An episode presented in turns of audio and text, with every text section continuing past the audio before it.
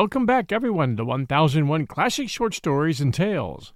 It's time for another Robin Hood story, and we have one today Little John Turns Barefoot Friar. This is from Howard Pyle's The Merry Adventures of Robin Hood. Cold winter had passed, and spring had come. No leafy thickness had yet clad the woodlands, but the budding leaves hung like a tender mist about the trees.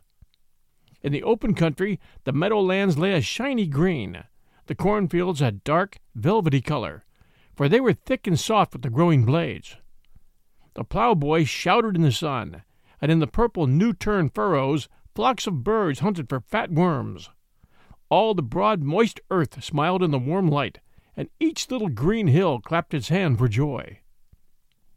On a deer's hide, stretched on the ground in the open in front of the greenwood tree, sat Robin Hood, basking in the sun like an old dog fox. Leaning back with his hands clasped about his knees, he lazily watched Little John rolling a stout bowstring from long strands of hempen thread, wetting the palms of his hands ever and anon, and rolling his cord upon his thigh. Near by sat Allan a Dale, fitting a new string to his harp. Quoth Robin at last, Methinks I would rather roam this forest in the gentle springtime than be king of all merry England. What palace in the broad world is as fair as this sweet woodland just now? And what king in all the world hath such appetite for plovers, eggs, and lampreys as I for juicy venison and sparkling ale? Gaffer Swanthold speaks truly when he saith, Better a crust with content than honey with a sour heart. Yes, quoth Little John, as he rubbed his new made bowstring with yellow beeswax. The life we lead is the life for me. Thou speakest of the springtime, and methinks even the winter hath its own joys. Thou and I, good master, have had more than one merry day, this winter past, at the Blue Boar. Dost thou not remember that night thou and Will Stutely and Friar Tuck and I passed at that same hostelry with the two beggars and the strolling friar? Yea, quoth merry Robin, laughing. That was the night that Will Stutely must needs snatch a kiss from the stout hostess, and got a cannikin of ale emptied over his head for his pains. Truly, it was the same, said Little John, laughing also. Methinks that was a goodly song that the strolling friar sang. Friar Tuck, thou hast a quick ear for a tune. Dost thou not remember it? I did have the catch of it one time, said Tuck. Let me see. And he touched his forefinger to his forehead in thought, humming to himself, and stopping over and anon to fit what he had got to what he searched for in his mind. At last he found it all, and clearing his throat, sang merrily. In the blossoming hedge the robin cock sings, for the sun it is merry and bright, and he joyfully hops and he flutters his wings, for his heart is all full of delight. For the May bloometh fair, and there's little of care, and plenty to eat in the Maytime rare. When the flowers all die, then off he will fly, to keep himself warm in some jolly old barn, where the snow and the wind neither chill him nor harm. And such is the life of the strolling friar, with a plenty to eat and to drink. For the good wife will keep him a seat by the fire, and all the pretty girls smile at his wink. Then he lustily trolls as he onward strolls, a rollicking song for the saving of souls. When the wind doth blow with the coming of snow, there's a place by the friar for the fatherly prior, and a crab in the bowl for his heart's desire. Thus Friar Tuck sang in a rich and mellow voice, rolling his head from side to side in time with the music, and when he had done, all clapped their hands and shouted with laughter, for the song fitted him well. In very sooth, quoth Little John, it is a goodly song, and, were I not a yeoman of Sherwood Forest, I'd rather be a strolling friar than aught else in the world. Yea, it is a goodly song, said Robin Hood, but methought those two burly beggars told the merrier tales and led the merrier life. Dost thou not remember what that great black bearded fellow told of his begging at the fair in York? Yea, said Little John, but what told the friar of the harvest home in Kentshire? I hold that he led a merrier life than the other two. Truly, for the honor of the cloth, quoth Friar Tuck, I hold with my good gossip, Little John. Now, quoth Robin. I hold to mine own mind. But what sayest thou, Little John, to a merry adventure this fair day? Take thou a friar's gown from our chest of strange garments, and don the same, and I will stop the first beggar I meet and change clothes with him. Then let us wander the country about this sweet day, and see what befalls each of us. That fitteth my mind, quoth Little John. So let us forth, say I. Thereupon Little John and Friar Tuck went to the storehouse of the band, and there chose for the yeoman the robe of a grey friar. Then they came forth again, and a mighty roar of laughter went up, for not only had the band never seen Little John in such guise before, but the robe was too short for him by a good palm's breadth. But Little John's hands were folded in his loose sleeves, and Little John's eyes were cast upon the ground, and at his girdle hung a great long string of beads. And now Little John took up his stout staff, at the end of which hung a chubby little leathern pottle, such as palmers carry at the tips of their staves. But in it was something, I wot, more like good Malmsey than cold spring water, such as godly pilgrims carry. Then up rose Robin, and took his stout staff in his hand, likewise, and slipped ten golden angels into his pouch, for no beggar's garb was among the stores of the band, so he was fain to run his chance of meeting a beggar and buying his clothes of him. So, all being made ready, the two yeomen set forth on their way, striding lustily along all in the misty morning. Thus they walked down the forest path until they came to the highway, and then along the highway till it split in twain, leading on one hand to Blythe, and on the other to Gainsborough. Here the yeoman stopped. Quoth jolly Robin, Take thou the road to Gainsborough, and I will take that to Blythe. So, fare thee well, holy father, and mayst thou not have cause to count thy beads in earnest ere we meet again. Good den, good beggar that is to be, quoth Little John, and mayst thou have no cause to beg for mercy ere I see thee next. So each stepped sturdily upon his way until a green hill rose between them, and the one was hid from the sight of the other. Little John walked along, whistling, for no one was nigh upon all the road. In the budding hedges the little birds twittered merrily, and on either hand the green hills swept up to the sky, the great white clouds of springtime sailing slowly over their crowns in lazy flight. Up hill and down dale walked Little John, the fresh wind blowing in his face and his robes fluttering behind him. And so at last he came to a crossroad that led to Tuxford. Here he met three pretty lasses, each bearing a basket of eggs to market. Quoth he, Whither away, fair maids? And he stood in their path, holding his staff in front of them to stop them. Then they huddled together and nudged one another, and one presently spake up and said, We are going to the Tuxford market, holy friar, to sell our eggs. Now out upon it, quoth Little John, looking upon them with his head on one side. Surely it's a pity that such fair lasses should be forced to carry eggs to market. Let me tell you, and I had the shaping of things in this world, you should all three have been clothed in the finest silks, and ride upon milk white horses, with pages at your side, and feed upon nothing but whipped cream and strawberries, for such a life would surely befit your looks. At this speech all three of the pretty maids looked down, blushing and simpering. One said, La! Another, Mary, a maketh sport of us. And the third, Listen now to the holy man. But at the same time they looked at Little John from out of the corners of their eyes. Now, look you, said Little John, I cannot see such dainty damsels as ye are carrying baskets along a high road. Let me take them mine own self, and one of you, if you will, may carry my staff for me. Nay, said one of the lasses, but thou canst not carry three baskets all at one time.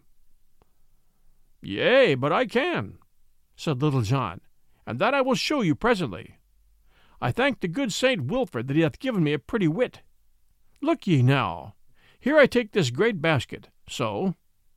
Here I tie my rosary around the handle, thus. And here I slip the rosary over my head, and sling the basket upon my back, in this wise and Little John did according to his words, the basket hanging down behind him like a peddler's pack. Then, Giving his staff to one of the maids, and taking a basket upon either arm, he turned his face toward Tuxford Town and stepped forth merrily, a laughing maid on either side, and one walking ahead carrying the staff. In this wise they journeyed along, and everyone they met stopped and looked after them, laughing, for never had anybody seen such a merry sight as this tall, strapping Grey Friar, with robes all too short for him, laden with eggs, and tramping the road with three pretty lasses. For this Little John cared not a whit, but when such folks gave jesting words to him, he answered back as merrily, speech for speech. So they stepped along toward Tuxford, chatting and laughing, until they came nigh to the town. Here Little John stopped and set down the baskets, for he did not care to go into the town lest he should, perchance, meet some of the sheriff's men. Alas, sweet chucks, quoth he, here I must leave you. I had not thought to come this way, but I'm glad that I did so. Now, ere we part, we must drink sweet friendship. So saying, he unslung the leathern pottle from the end of his staff, and, drawing the stopper therefrom, he handed it to the lass who had carried his staff, first wiping the mouth of the pottle upon his sleeve. That each lass took a fair drink of what was within, and when it had passed all around, Little John finished what was left, so that not another drop could be squeezed from it. Then, kissing each lass sweetly, he wished them all good den, and left them. But the maids stood looking after him as he walked away, whistling. What a pity, quoth one, that such a stout, lusty lad should be in holy orders. Marry, quoth Little John to himself as he strode along, you was no such ill happening. St. Dunstan sent me more of the like. After he had trudged along for a time, he began to wax thirsty again in the warmth of the day.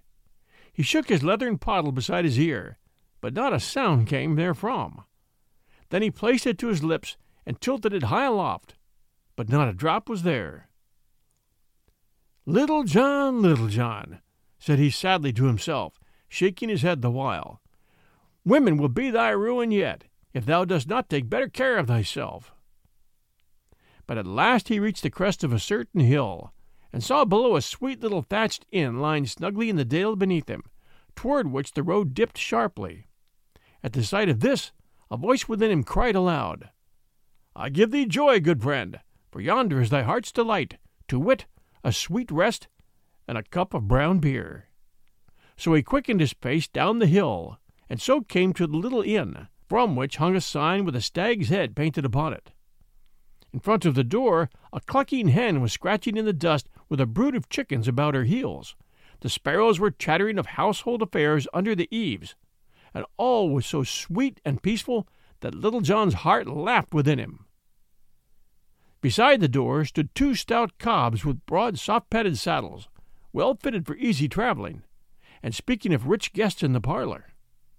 In front of the door, three merry fellows, a tinker, a peddler, and a beggar, were seated on a bench in the sun, quaffing stout ale.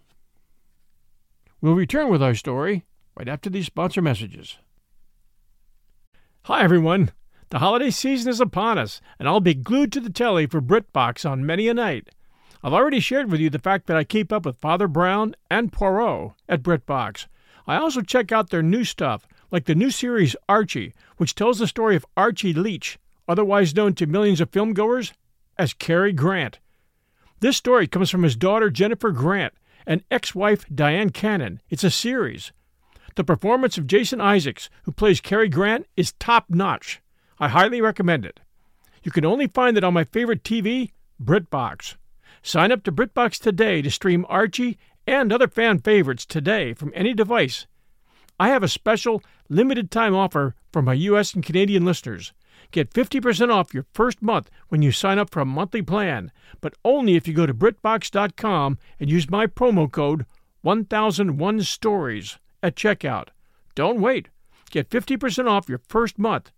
Just use promo code 1001 Stories at BritBox.com. Try it. You'll like it. And now, back to our story. I give you good den, sweet friends quoth Little John, striding up to where they sat. Give thee good den, holy father, quoth the merry beggar with a grin. But look thee, thy gown is too short. Thou hast best cut a piece off the top and tack it to the bottom, so that it may be long enough. But come, sit beside us here and take a taste of ale, if thy vows forbid thee not. Nay, quoth Little John, also grinning, the blessed Saint Dunstan hath given me a free dispensation for all indulgence in that line. And he thrust his hand into his pouch for money to pay his score. Truly, quoth the tinker, without thy looks belie thee, holy friar. The good Saint Dunstan was wise. For without such dispensation, his votary is like to have many a penance to make. Nay, take thy hand from out thy pouch, brother, for thou shalt not pay this shot. Ho, landlord! Pot of ale! So the ale was brought and given to Little John. Then, blowing the froth a little way to make room for his lips, he tilted the bottom of the pot higher and higher till it pointed to the sky, and he had to shut his eyes to keep the dazzle of the sunshine out of them. Then he took the pot away, for there was nothing in it, and heaved a full, deep sigh, looking at the others with moist eyes, and shaking his head solemnly.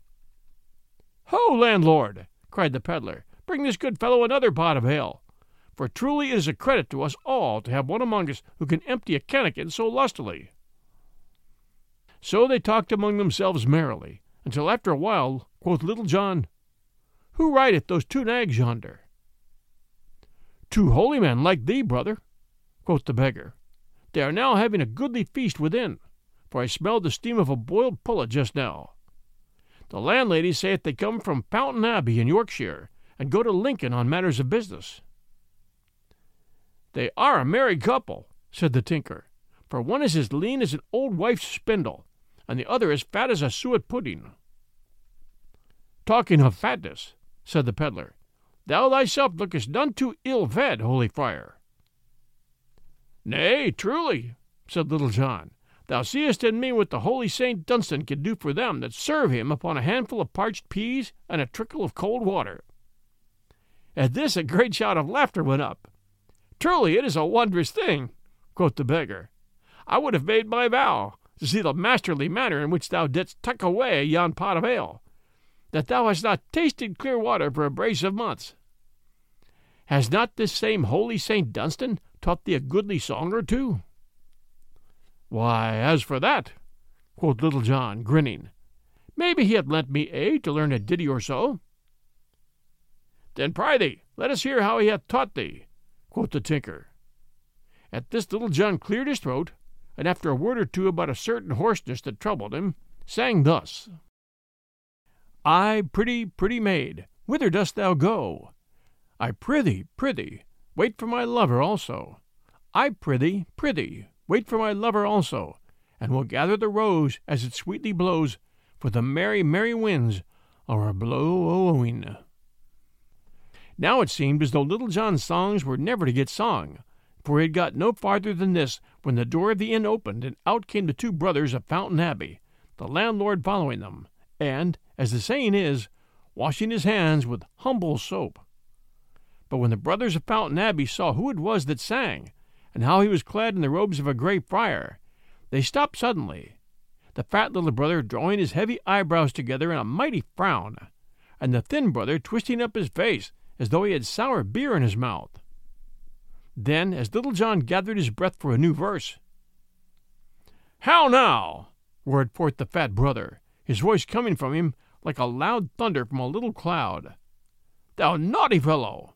Is this a place for one in thy garb to tipple and sing profane songs? Nay, quoth Little John, since I cannot tipple and sing, like your worship's reverence, in such a goodly place as Fountain Abbey, I must even tipple and sing where I can. Now out upon thee, that thou shouldest so disgrace thy cloth by this talk and bearing. Marry, come up, quoth Little John. Disgrace, sayest thou? Methinks it is more disgrace for one of our garb to wring hard earned farthings out of the gripe of poor lean peasants. Is it not so, brother? At this the tinker and the pedlar and the beggar nudged one another, and all grinned, and the friars scowled blackly at Little John. But they could think of nothing further to say. So they turned to their horses. Then Little John arose of a sudden from the bench where he sat, and ran to where the brothers of Fountain Abbey were mounting. Quoth he, Let me hold your horses' bridles for you. Truly, your words have smitten my sinful heart, so that I will abide no longer in this den of evil, but I will go forward with you. No vile temptation, I wot, will fall upon me in such holy company. Nay, fellow, said the lean brother harshly, for he saw that Little John made sport of them. We want none of thy company, so get thee gone. Alas, quoth Little John, I am truly sorry that ye like me not, nor my company. But as for leaving you, it may not be, for my heart is so moved that willy nilly I must go with you for the sake of your holy company. Now at this talk all the good fellows on the bench grinned till their teeth glistened, and even the landlord could not forbear to smile. As for the friars, they looked at one another with a puzzled look, and knew not what to do in the matter. They were so proud that it made them feel sick with shame to think of riding along the high road with a strolling friar, in robes all too short for him, running beside them. But yet they could not make Little John stay against his will, for they knew he could crack the bones of both of them in a twinkling, were he so minded. Then up spake the fat brother more mildly than he had done before. Nay, good brother, said he, we will ride fast, and thou wilt tire to death at the pace. Truly, I'm grateful to thee for the thought of me, quoth Little John. But have no fear, brother, my limbs are stout, and I could run like a hare from here to Gainsborough. At these words a sound of laughing came from the bench, whereat the lean brother's wrath boiled over, like water into the fire, with great fuss and noise. Now out upon thee, thou naughty fellow! He cried. Art thou not ashamed to bring disgrace so upon your cloth? Bide thee here, thou sot, with these porkers. Thou art no fit company for us. La, ye there now, quoth Little John, Thou hearest, landlord. Thou art not fit company for these holy men. Go back to thine alehouse. Nay, if these most holy brothers of mine do not give me the word, do but give me the word, I'll beat thy head with this stout staff till it is as soft as whipped eggs.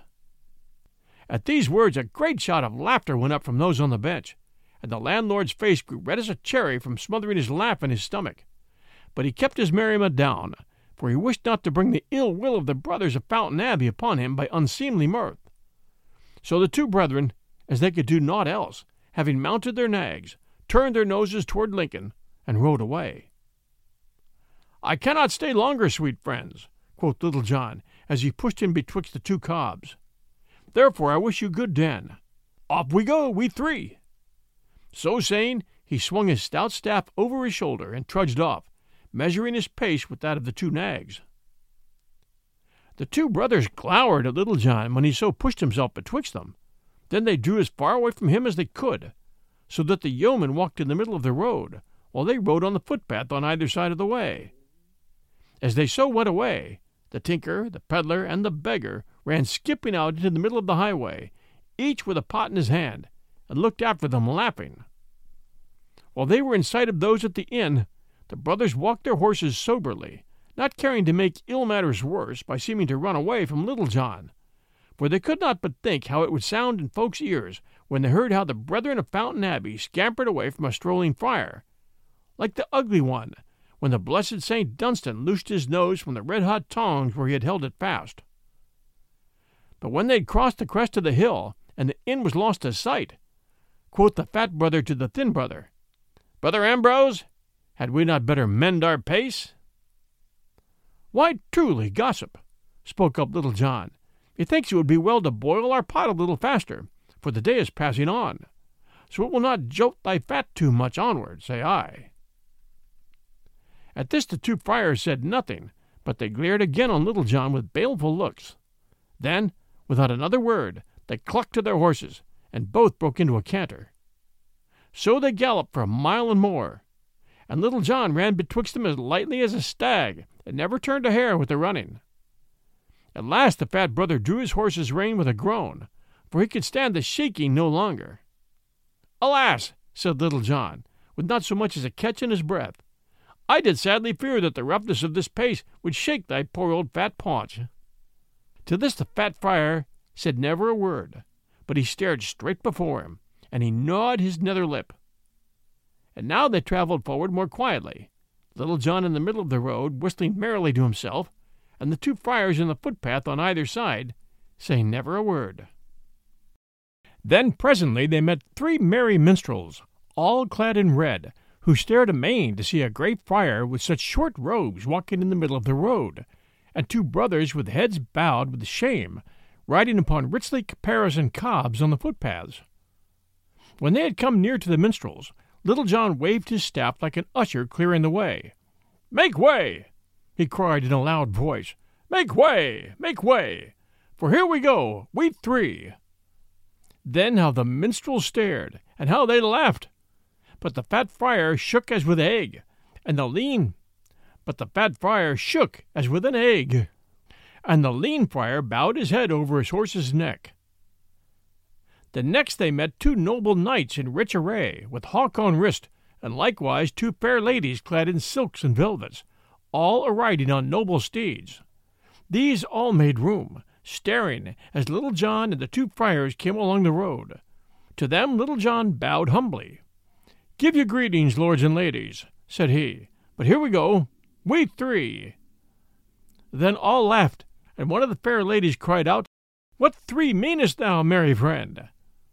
Little John looked over his shoulder, for they had now passed each other, and he called back, Big Jack, Lean Jack, and Fat Jack Pudding. At this the fat friar gave a groan, and seemed as if he were like to fall from his saddle for shame. The other brother said nothing, but he looked before him with a grim and stony look. Just ahead of them the road took a sudden turn around a high hedge, and some two score places beyond the bend another road crossed the one they were riding upon. When they had come to the crossroad, and were well away from those they had left, the lean friar drew rein suddenly. Look ye, fellow, quoth he, in a voice quivering with rage, we've had enough of thy vile company, and care no longer to be made sport of. Go thy way, and let us go ours in peace. La there now, quoth Little John, methought we were such a merry company, and here thou dost blaze up like fat in the pan. But truly, I had had enough of you today, though I can ill spare your company. I know you will miss me, but gin you want me again, whisper to Goodman Wind, and he will bring news thereof to me. But ye see I am a poor man, and ye are rich.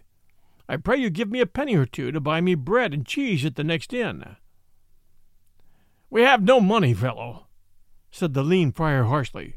Come, brother Thomas, let's go. Let us forward but Little John caught the horses by the bridle reins, one in either hand. Have ye in truth no money about you whatsoever? said he. Now, I pray you, brothers, for charity's sake, give me somewhat to buy a crust of bread, e'en though it be only a penny. I tell thee, fellow, we have no money, thundered the fat little friar with the great voice. Have ye, in holy truth, no money? asked Little John. Not a farthing, said the lean friar sourly. Not a groat, said the fat friar loudly. Nay, quoth Little John, this must not be. Far be it from me to see such holy men as ye are depart from me with no money. Get both of you down straightway from off your horses, and we will kneel here in the middle of the crossroads and pray the blessed Saint Dunstan to send us some money to carry us on our journey. What sayest thou, thou limb of evil? cried the lean friar, fairly gnashing his teeth with rage. Dost thou bid me, the high cellarer of Fountain Abbey, to get down from my horse and kneel in the dirty road to pray with some beggarly Saxon saint? Now, quoth Little John, got a part of mine to crack thy head for thee for speaking thus of the good Saint Dunstan. But get down straightway, for my patience will not last much longer, and I may forget that ye are both in holy orders. So saying, he twirled his stout staff till it whistled again. At this speech both friars grew as pale as dough. Down slipped the fat brother from off his horse on one side, and down slipped the lean brother on the other. Now, brothers, down on your knees and pray, said Little John. Thereupon, putting his heavy hands upon the shoulder of each, he forced them to their knees, he kneeling also. Then Little John began to beseech St. Dunstan for money, which he did in a great loud voice. After he had so besought the saint for a time, he bade the friars feel in their pouches and see if the saint had sent them anything. So each put his hand slowly in the pouch that hung beside him, but brought nothing thence. Ha! quoth Little John. Have your prayers so little virtue? Then let us at it again. Then straightway he began calling on St. Dunstan again, somewhat in this wise. Oh, gracious St. Dunstan, send me some money straightway to these poor folk, lest the fat one waste away and grow as lean as the lean one, and the lean one waste away to nothing at all, ere they get to Lincoln Town. But send them only ten shillings apiece, lest they grow puffed up with pride. Any more than that that thou sendest, send to me. Now, quoth he, rising, let us see what each man hath. Then he thrust his hand into his pouch, and drew thenceforth four golden angels. What have ye, brothers? said he. Then once again each friar slowly thrust his hand into his pouch, and once again brought it out with nothing in it. Have ye nothing? quoth Little John. Nay, I warrant there is somewhat that hath crept into the seams of your pouches, and so you've missed it. Let me look. So he went first to the lean prior, and thrusting his hand into the pouch, he drew forth a leathern bag and counted therefrom one hundred and ten pounds of golden money. I thought, quoth Little John, that thou hadst missed in some odd corner of thy pouch the money that the blessed saint had sent thee. And now let me see whether thou hast not some, also, brother. Thereupon he thrust his hand into the pouch of the fat friar, and drew thence a bag like the other, and counted out from it threescore and ten pounds. Look ye now, quoth he, I knew the good saint had sent thee some pittance that thou also hadst missed. Then giving them one pound between them, he slipped the rest of the money into his own pouch, saying, Ye pledged me your holy word that ye had no money. Being holy men, I trust that ye would not belie your word so pledged. Therefore I know that the good Saint Dunstan has sent this in answer to my prayers. But as I only prayed for ten shillings to be sent to each of you, all over and above that belongeth by rights to me, and so I take it. I give you good den, brothers, and may ye have a pleasant journey henceforth. So saying, he turned and left them, striding away. The friars looked at one another with a woeful look, and slowly and sadly they mounted their horses again and rode away with never a word. But Little John turned his footsteps back again to Sherwood Forest, and merrily he whistled as he strode along. And now we will see what befell Robin Hood in his venture as beggar. Thanks for joining us for the continuing saga of the merry adventures of Robin Hood at 1001 Classic Short Stories and Tales. This is your host and storyteller, John Hagedorn. Stay safe, everyone, and we'll be back soon.